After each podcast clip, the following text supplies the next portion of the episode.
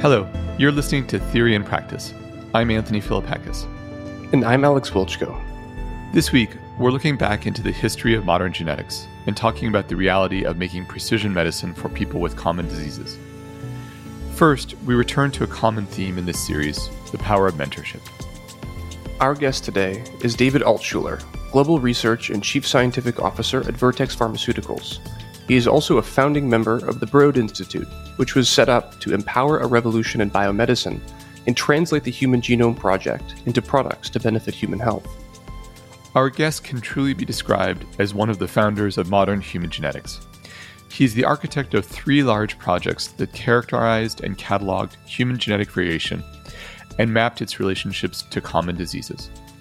The starting point was mapping a new type of genetic variation called a single nucleotide polymorphism, or SNP. In order to generate a large map of commonly occurring SNPs in the human genome, he formed the SNP Consortium.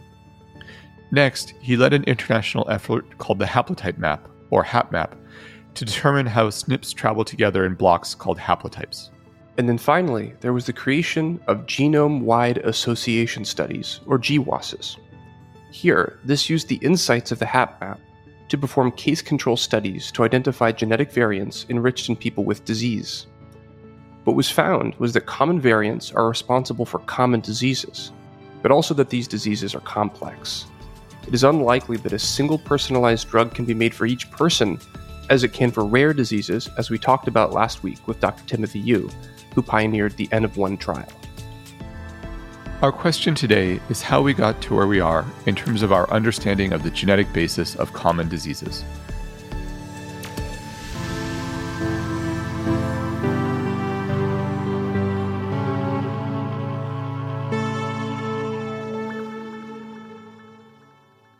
David Altshuler, welcome to Theory and Practice. It's a pleasure to be here with you today, Anthony. To start it off, uh, as I look back at the course of my professional life, I had the good fortune of starting medical school in 2001, which is when the first draft of the human genome appeared. And over the next 20 years, I got to watch a remarkable intellectual revolution where we went from the first generation of the HapMap to the first generation of GWASs to next generation sequencing.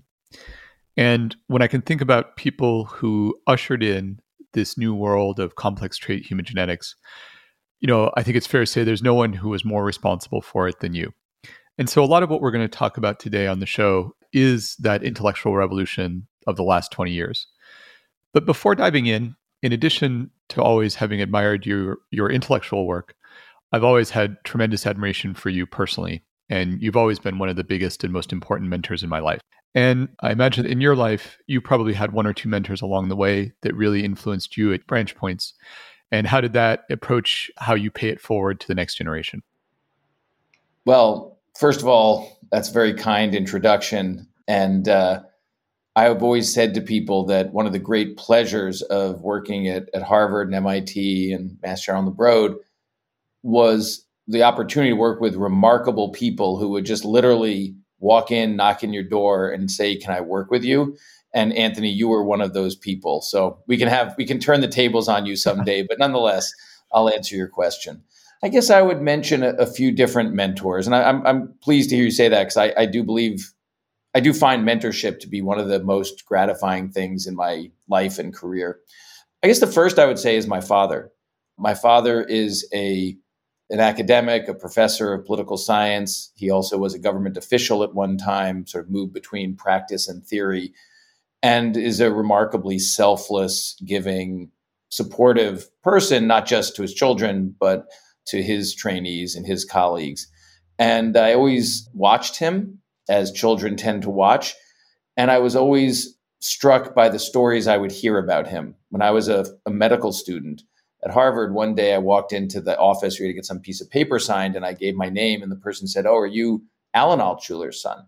And I said to the person behind the counter, Yes, I am. Well, why do you ask? And she said, Well, she said, I worked for your father when he was in state government 20 years ago, or whatever it was at the time. He, she said, he told me when the phone rings, you should answer it and help whoever called, whether or not it was the right phone number, because you're you're an official of the state and you should help the citizens. And she said, I didn't meet many people like that in government, but it stayed with me my whole life. And I thought, that's who my father is. That's who I want to be. Second mentor I'd mention is Connie Cepko, who I did my PhD with.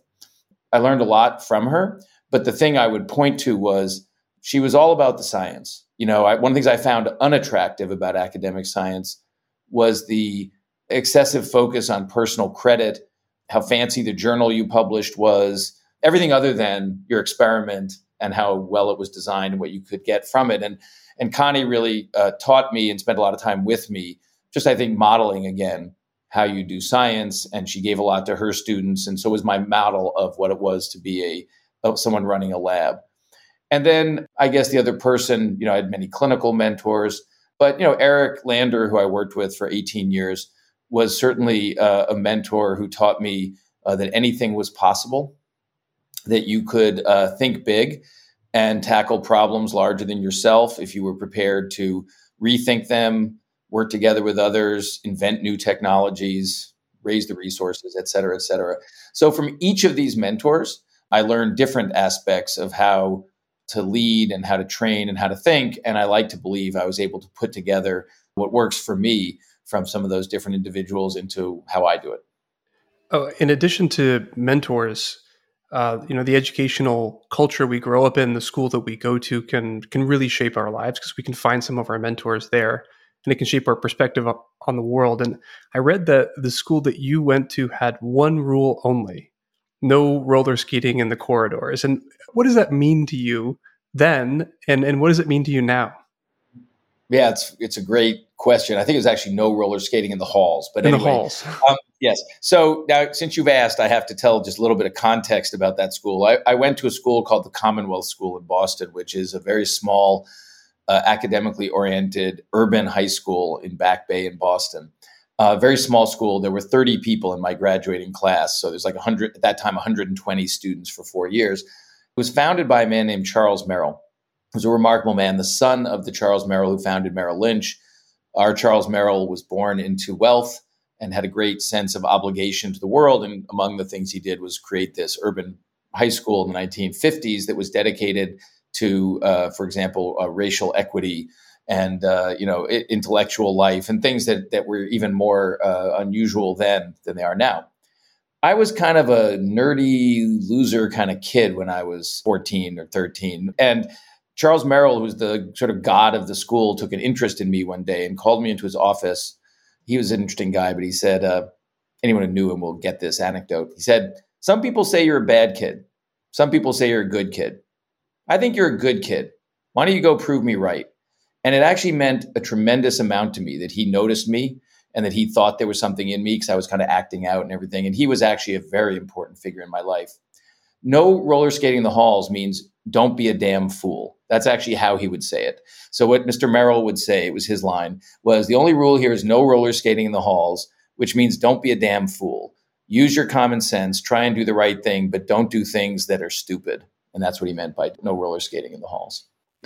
Excellent. That's a great story, David. So now let's fast forward a little bit. You did your undergrad at MIT, your MD PhD at Harvard Med School. As you said, you worked with Connie Cepko and then residency and fellowship in endocrinology at MGH. But let's fast forward to that moment when you started your postdoc with Eric Lander at the Whitehead Genome Center. What was the state of human genetics at that time, and what did you set out to do when you joined Eric's lab? Yeah, it was actually July 1st, 1997, when I first went to work in Eric's lab. I had been searching for some way to connect the patients in front of me in the hospital to mechanistic biology. And I'd come to the view that human genetics could do that. But actually, I really wanted to study complex traits, not Mendelian traits. And Eric was the only person I met in the world who uh, was interested in that. And I started in his lab, and the state of things at the time was first, nobody really thought the human genome was going to be particularly interesting. I know that because in going to say that I was going to work with Eric Lander, I got to talk to all the grandees of Harvard and MIT who I'd already been in the community for whatever it was at that time, over a decade. And I said, I'm going to go work with Eric Lander on the Human Genome Project. And they all said, You're crazy. You're going to destroy your career. That's a factory project. That's blue collar work. That's not very interesting. There's no questions. It's just a bunch of machines. I didn't agree. I was interested in complex trait genetics. But the state of the field was You could collect data from pedigrees and you could try and do hundreds of markers and do a linkage study, but they had failed for complex traits because there weren't one or a few genes that explained common diseases. And then you could do association studies with one or a small number of genetic variants, but they wouldn't work because you didn't know what genes to look at. And really, no one had a way out of that. But there was this concept that, well, if you had the human genome sequence, it almost seemed ludicrous. What I'm about to say to you, which of course what happened, felt much more ludicrous then than it does today. But even saying today, it seems a little weird. Imagine you lived in a world where there's like known to humankind are like a thousand genetic variants in all of the genome. There are millions and millions of them. You can study them one at a time in samples of 100 people. And you say, I want to go find all the genetic variants that explain diabetes or schizophrenia or heart attack. Eric and I actually had this discussion where I, I had some ideas and I was chasing after him one day as he walked to get a sandwich or something. That's how you talk to Eric in those days, and probably continued that way. So it's such a bundle of energy and activity. And uh, I stopped him and I said, Eric, you don't seem interested in what I'm saying. He turned to me and he said, Well, do you think it's going to work? And I said, Well, probably not. And he goes, Well, what do you think it would really take to do it? You know, why don't you write me a page that says, What do you really think? And we developed this plan. It wasn't even a plan. It was just, it was like sequence the human genome, know all the genetic variants, test the genetic variants. The sample sizes will have to be very large. You know, there were other people talking about some of these things. But then we did start building a plan for how to do it. Now, you have to remember, this is 1997, and the genome wasn't supposed to be sequenced for the first time for like eight or 10 years. It was in 1998 that Celera announced their project, and then it, timelines accelerated. But what's amazing is the, the sort of plan Eric and I and a number of others, Mark Daly and George Daly was there actually, and Pamela Sklar and John Rioux, there are a number of people at the Whitehead Genome Center. We wrote this, I don't want to call it a plan, it was just an aspirational vision, you know, that some other people were talking about as well. Sequence the genome, know all the variants, test small and large samples, develop the statistical methods, you know, et cetera. And uh, the amazing thing is, within 10 years, it all happened. Wow. And so, walk a little bit more through what happened. I mean, you know, what was the HapMap project all about? What motivated it? How did you come to lead it? Um, what's the story there? Well, the story of how I came to lead things is really a fairly simple one, which was that everyone more senior was busy with more important things. Okay.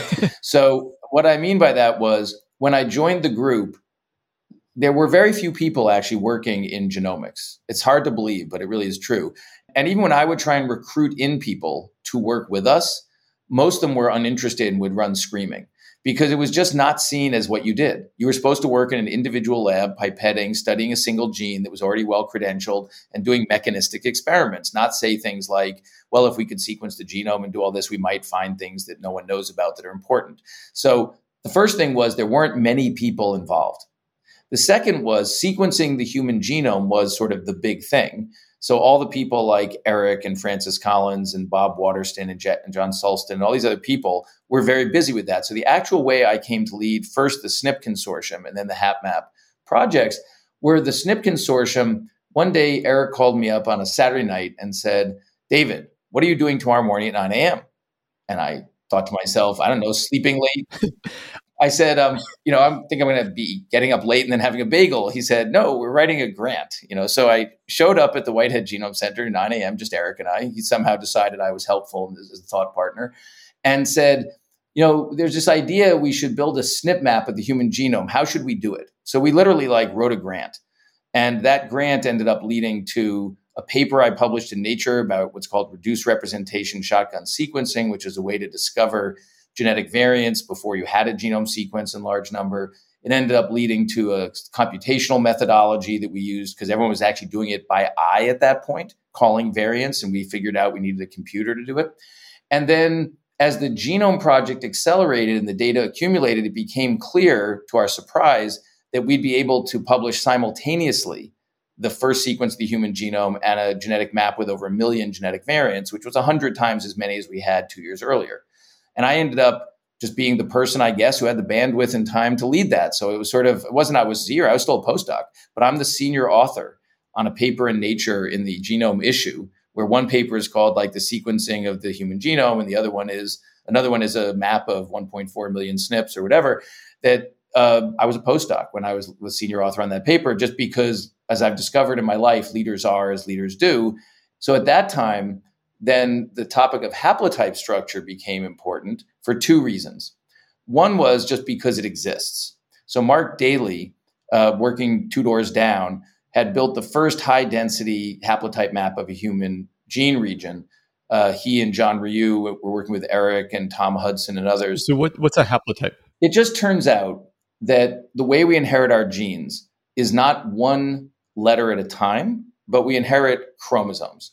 And the chromosomes have a particular pattern of letters on them uh, that we inherit from shared ancestors. And because in meiosis, when you pass your genes down from parent to child, there's only one recombination or shuffling per chromosome arm per generation. And chromosome arms are tens to 100 million letters long. What you pass down to your children is not like a letter, but it's actually a string of letters that are all inherited from a shared ancestor. And that string of letters is called a haplotype. So, with that, the topic of what those haplotype patterns are became timely for sort of three reasons. The first was until you could actually study genome sequences in high resolution of individuals, you couldn't even see the patterns existed because remember I told you there were only a thousand genetic variants known to humankind at the time, and you can only study them one at a time. It turned out the way you could discover these patterns I'm describing, these barcodes that are handed down from generation to generation, was you needed to study hundreds and thousands of genetic variants all in a small region. No one could do that before, so we were blind to this for the most part. And so when when Mark Daly built one of the first such detailed maps of a disease region, he saw this very striking pattern where there were uh, very simple haplotype patterns, meaning instead of, you know, if you have, um, let's say, just for the sake of discussion, let's say you had 10 genetic variants, each of which had a 50 50 frequency, the number of combinations of those is 2 to the 10th, right, which is a large number. So if you looked at 1,000 chromosomes and there were 2 to the 10th possibilities, every one of them should be unique. But if you actually looked at 1,000 chromosomes for 10 genetic variants in a row, you typically see like five patterns.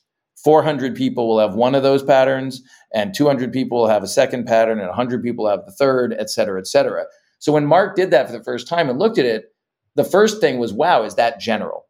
Right? Is that just this region of the genome or is it general? So I ended up part of coming out of that SNP consortium project was we had the genetic variants we discovered and some of the tools. So we did a quick follow-on study of Mark's one gene study and studied a bunch of regions across the genome and a bunch of populations and showed that that pattern was general. It wasn't just this one gene, it was the whole genome. The second reason it was important was purely practical. At the time, it was not impossible to envision, even for us, sequencing whole genomes routinely to get every letter. But what these patterns showed was if if there were many redundant genetic variants that all had the same pattern, you wouldn't need to measure every one of them.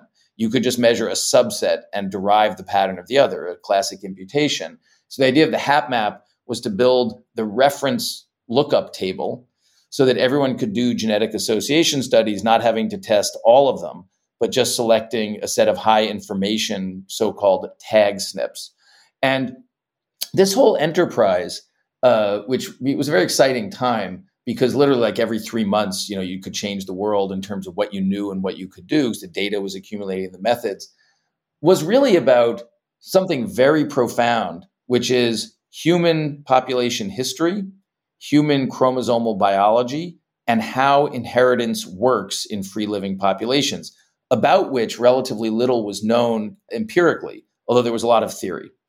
And we really had the chance as a field, and I had the chance as a, as a scientist to really write stuff that I am sure is going to be in the history books 100 years from now because they're just simple facts about how our species and other species inheritance works. There were some people who were very excited about it. You were one, Anthony. But there were a lot of people who were very hostile to it. And that's because they thought it was actually some sort of assertion of how the world should be Whereas I always saw it as just an empirical observation of how the world was.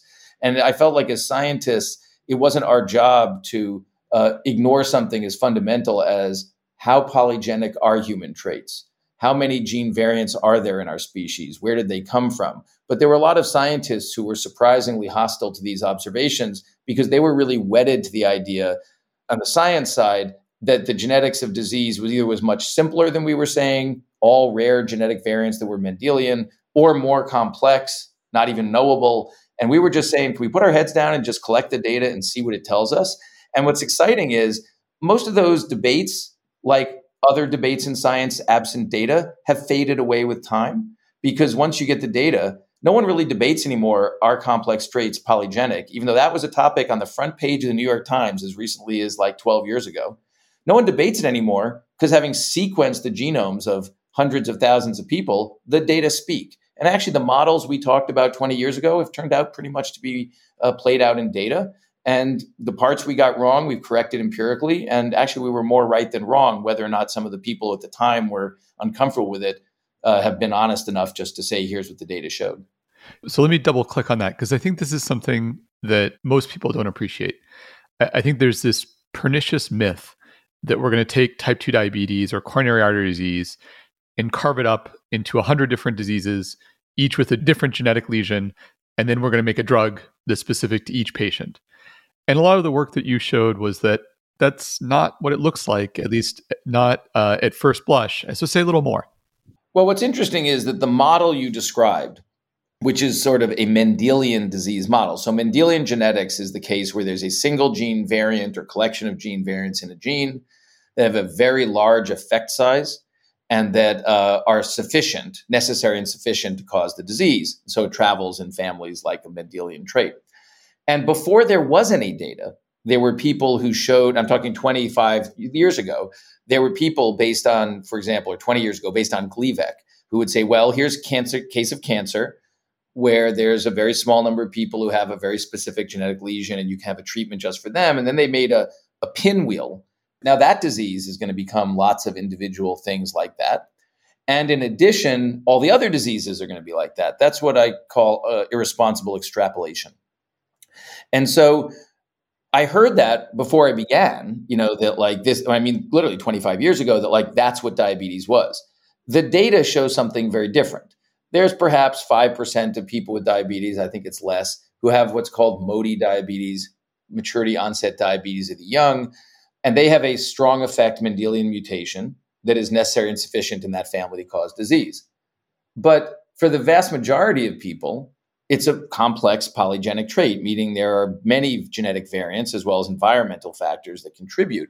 And the reason we know that is because over the course of that period of time before I moved to Vertex, not only did we do genome wide association studies in tens of thousands of people, now hundreds of thousands, but actually our group was the first group I think, in any disease to actually try and take this question on empirically. We did exome and whole genome sequencing of very large populations to ask the question Are there rare genetic variants of very large effect in type 2 diabetes that we're missing? And we published those papers like in Nature and other journals, and the answer was no. And it doesn't mean there aren't any rare variants. There are. They're just not Mendelian. And so, what I find most amazing, but I'm an optimist, so I don't worry about it too much because I think the truth will out, is there are still people I go to meetings who say type 2 diabetes, when you're finished with the genetics, is going to be a pinwheel of 100 different genetic diseases. And I just go, well, I guess there's some people who believed it before. Then you collect all the data and they still believe it because they don't pay attention to the data. Now, when that happens in politics, we sort of dismiss them and say, well, they're not following the science. They're just sort of engaging in belief over empirical data. But I think in science, we should, medicine, we should do better. So the data have told us over the last 20 years what the genetic basis of common diseases is to a large extent. It's complex. And these diseases will not be turned into a collection for the most part of you know individually rare simple traits whether or not people want to assert they will or not. When i look at the course of your career in human genetics and we'll get to your career after human genetics later there were three moments that i wonder what it must have been like. The first is the early days of the human genome when you started to be able to build the original SNP consortium and realized we could actually map SNPs. The second is that period right when the HapMap was finished and you're about to do the first generation of GWASs and you don't know what you're going to find.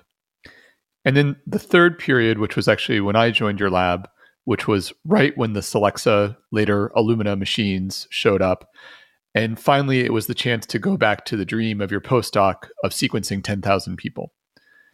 Which of those three moments was the most exciting for you and why? Hmm. Well, the most exciting for me personally was the first, but that's because of where it fit into my own life. my own professional development. You know, I can I can make a difference. You know, we, we can learn things. You know, that was the most exciting to me because it was a sense of personal growth and development. Even you know, remember, I was I got my first faculty position in 2000. I was 36. It's an, it's an awful long time to go. Not quite sure where you fit in or whether or not you can succeed, which is really where I was emotionally. You know, like did I, could I do this? Could I be a world class scientist? And that was exciting to me to uh, to see that happen. You know, just to live through it.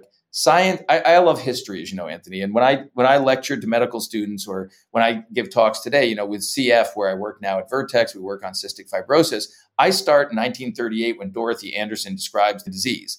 I point out there were 50 years until the gene was cloned in 1989 pretty quick the molecular biology was figured out but the first medicine was approved based on it in 2012 actually we moved pretty quickly from 2012 to 2019 for medicines that now get to the majority of people with CF. All these stories are like that. So, like, I have a long view of history. There were three Nobel Prizes for cholesterol before the statins were developed. Okay. Uh, that's true, actually. So, like, in my view, I take a long view of history. And my question is, how is not, you know, whether or not the human genetics I was involved in or any or any type of human genetics has explained everything. Nothing explains everything.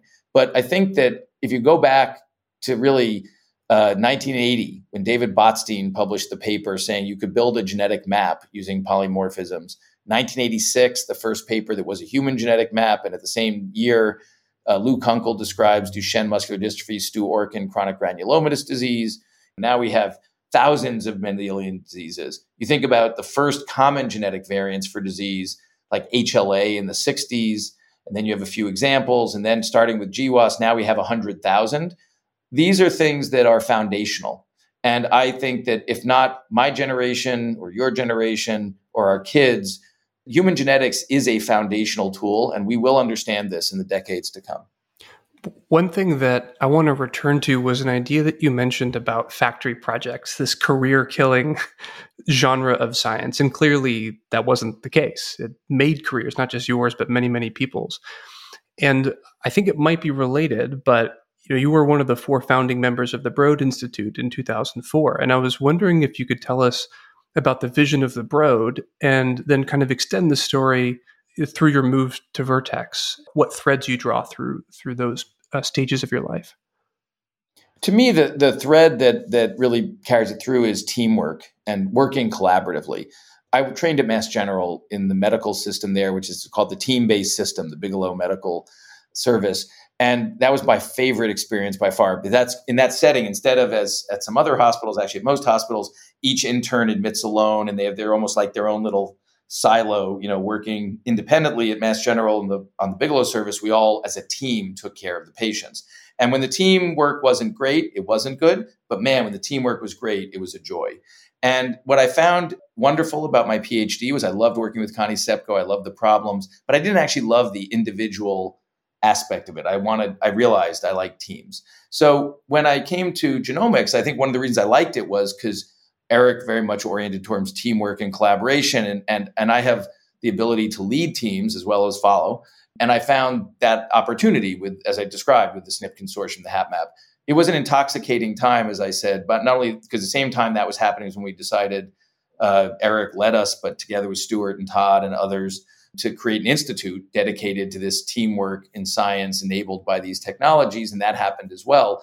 And I really felt that I had found my home or the way of doing it. Now, I, I, share these anecdotes not actually to be churlish, I'm about to share another one, but to let people who do things differently know it's okay to do things differently if you if you have good reasons. There was a lot of uh, consternation about team based science. There was a lot of sense that's not how science is done. It's supposed to be an individual activity. There is this myth of the lone intellectual that I guess you kind of have to rail against a little bit here. Um, yeah, there is. There's sort of this idea, you know, uh, that it's all done by individuals. I just categorically reject that. I think even things that are attributed to individuals are usually actually the culmination of work by a lot of people. And so the creation of the Broad was uh, sort of instantiating in an organization the multi institutional, multidisciplinary collaboration that was working f- for genomics. And, and then for me, because I, I, was a, a, an academic and I did really uh, believe in and care about training young people, the key was, you know, how do you thrive and get credit in such an environment? And I'm incredibly proud of the people I trained in my lab, of which Anthony is one. But there are many of them who are successful faculty. There are many who are successful in business or successful in other things. And um, in fact, there's almost no one who has not done well. And so I put my track record training people in that environment, uh, you know, alongside others who did it in a different environment. But uh, I think that the, the key thing is about mentoring and training is that you care about the individual, that you actually help them make a meaningful contribution that is distinctive, even if it's part of a team, and that they get recognition for what they deserve and share the other. And I just think it was the bias of a lot of people in academia, much of which has been, I think, overcome again by data over time. That the only way you could build a career was to work on your own and compete with others as opposed to you could build a career by working together with others. I just think it's people who like to work alone and compete with people who told that story. And maybe some of them were successful, so they got to be the bosses. And then some of us got to be successful. And he said, well, you, you can you can do that if you want, but you could also collaborate. That's okay too, as long as you make a meaningful contribution. You know, David, I feel like we could talk to you for hours and actually, you know, in some ways almost document important moments in the history of science. Um, anything before we end today that you want to uh, tell our listeners?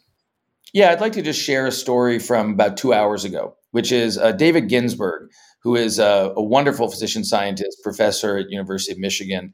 Um, I happened to have him give a seminar at Vertex because we have a seminar series at Vertex, and he gave the seminar two hours ago. And he's one of the people I admire tremendously. And um, he and I were talking about science then versus science now. You know, I entered medical school 35 years ago. He's a bit uh, further along than I am. What he said, I was struck by it, is, you know, every, you know, it's changed and there's things that are different and some are better, some are worse. But the thing that's so amazing and that I want to leave everyone with is what an incredible time to do science. The things we know, the tools we have, the possibilities. He was describing experiments he had done and that we've all been a part of, different experiments that, like, no one could have dreamed you could do these things. And I think also no one could have dreamed of the benefits that have come to society of things like when I go back to when I was just back then, you know, when I was starting school, curative therapy for HIV, which was just beginning, or you know, highly effective antiretroviral therapy. No one could imagine that. Immuno-oncology, hepatitis C. Uh, in addition, um, so many cases, you know, targeted cancer therapy, uh, the, the biologics for autoimmune disease. There's so many amazing things that have been done and with the knowledge and tools we have today, so many things to be done that I just can't imagine a better time to do science. And I hope that the young people listening to this just recognize the world is your oyster and there's so many problems to be solved. And don't worry too much about uh, people looking backwards to the way it used to be. They're thinking backwards. You should think forward. That's absolutely amazing advice. Thank you so much for that. Thanks for being on the show today, David it's a pleasure. I love seeing you guys. And if there's anything uh, you'd like to talk about in the future, please uh, invite me back. Thank you.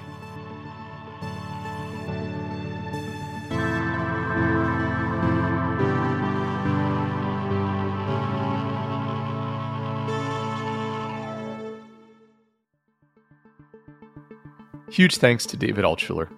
We always take time at the end of each episode, in the spirit of regular in person meetups in Boston many years ago, to discuss a big problem, the nail, and possible solutions, the hammers, inspired by what we just heard.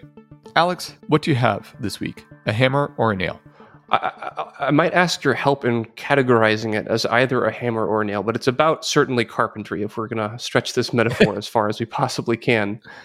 I want to talk about something called Moravec's paradox. Have you have you heard of Moravec's paradox? I have not. Tell me. So it's a it's an idea by a fellow named Hans Moravec, who was a 20th century, I guess I guess you could call him a philosopher. And the the basic idea is, and I think Steven Pinker kind of summarized it most succinctly, is for computers, easy things are hard and hard things are easy. Meaning that adding a bunch of numbers or multiplying two numbers with a, hundred digits each is super easy for a computer. But good luck getting a computer to do nearly anything that a toddler can do. So the the question behind this is why is that the case? So the, the, the more kind of precise formulation by Hans Moravec is reasoning requires very little computation. And the programs to do reasoning are, are a lot easier to write than the ones that do motor skills or sensation. So, sensor and motor skills require very, very large computational resources. And we don't really know why, but the hypothesis is the ability to add numbers or play chess has evolved very, very, very late in evolution, almost like a blink of an eye, like almost no time at all compared to the history of evolving life on planet Earth. But the ability to move is very old. The ability to see, the ability to hear and smell are evolutionarily very, very old. So something that's hard for us, like adding a bunch, you know, a bunch of really big numbers, well, it's hard for us maybe because evolution hasn't had a lot of time to make that easy.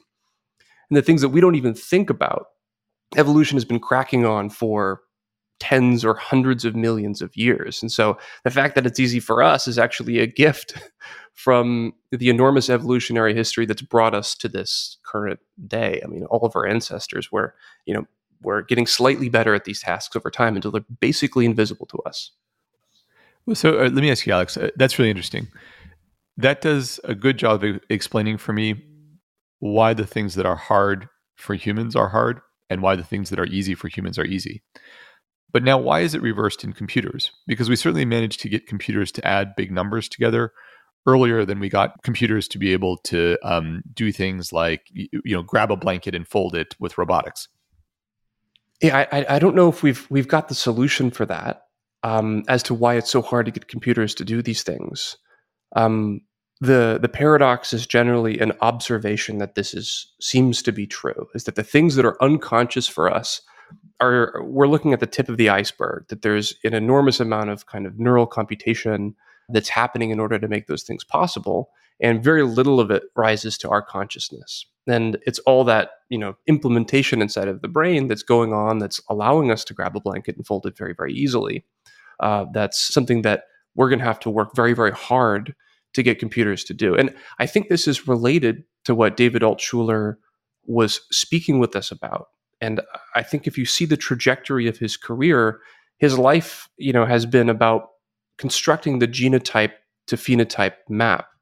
And and a lot of his large projects were taking us on a journey collectively as a field and as a species in understanding how our genes become behaviors or disease uh, and understanding that relationship. And he's got this whole new journey of understanding the molecular mechanisms that allow this to take place. And the genome is big. I mean, many billions of, of base pairs. And the relationship between genotype and disease is incredibly complex. And it's probably of such a complexity that the unaided human mind will be unable to understand the relationship between genotype and phenotype. And in order to understand that relationship, we're probably going to need computers. We're probably going to need to collaborate with computers. And, and just as AlphaGo we you know we were able to teach AlphaGo through examples and then self play how to play the game of Go, and it even surfaced new Go strategies for playing an ancient game. It's very likely that we'll need to collaborate with computers, uh, where you know human ingenuity and the kind of unconscious pattern matching abilities that we have uh, will likely need to be fused with the abilities that computers have for massive computation uh, and collaborating, uh, that's probably the way forward, at least uh, from where I'm sitting, in order to understand this complex relationship between genotype and disease and genotype and um, healthy phenotype. You know, this idea of kind of, I think it's often called like centaurs for kind of human computer mm. hybrids, right? You know, you hear about it a lot in chess and Go.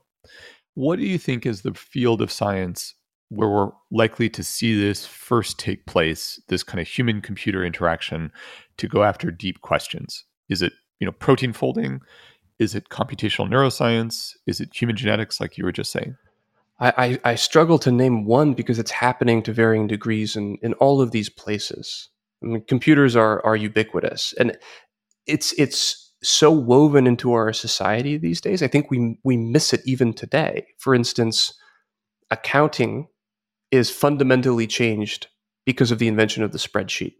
Mm. Photography is fundamentally changed after the invention of the digital camera and Photoshop. And I think these are little inventions that that are kind of these, um, I guess Steve Jobs used to call it bicycles for the mind, right? Augmentations or as centaurs, as you call it, you know, a human computer collaboration. These are becoming pervasive. and I, I think there is no branch of science that will will be untouched by this, and perhaps even the liberal arts as well.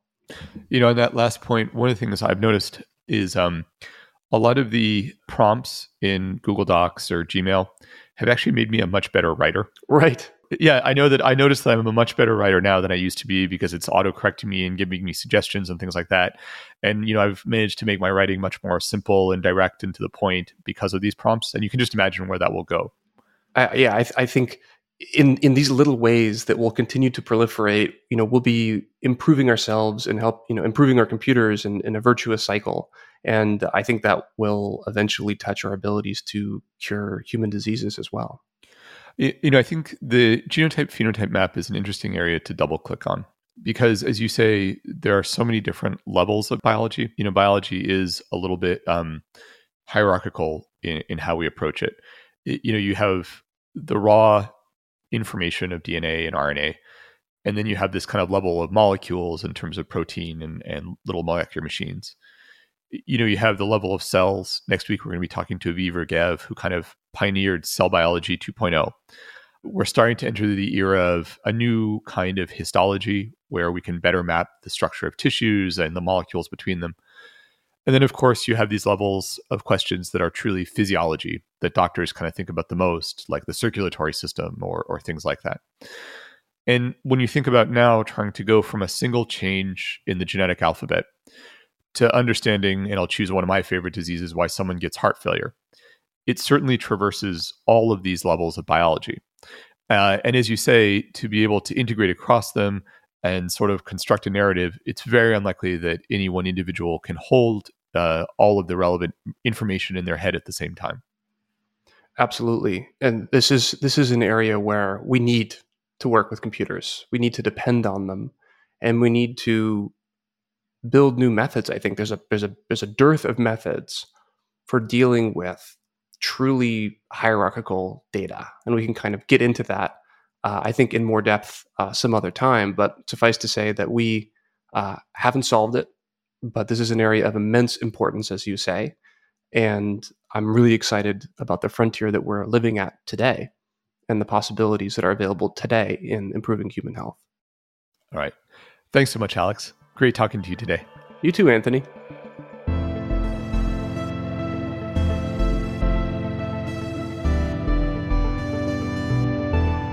Coming up in the next couple of episodes is Aviv Regev from Genentech and Amy Abernethy, formerly of the FDA and Flatiron Health. If you've got any questions for us or our guests, email theoryandpractice at gv.com or tweet at gvteam. We'd love to hear from you. This is a GV podcast and a Blanchard House production.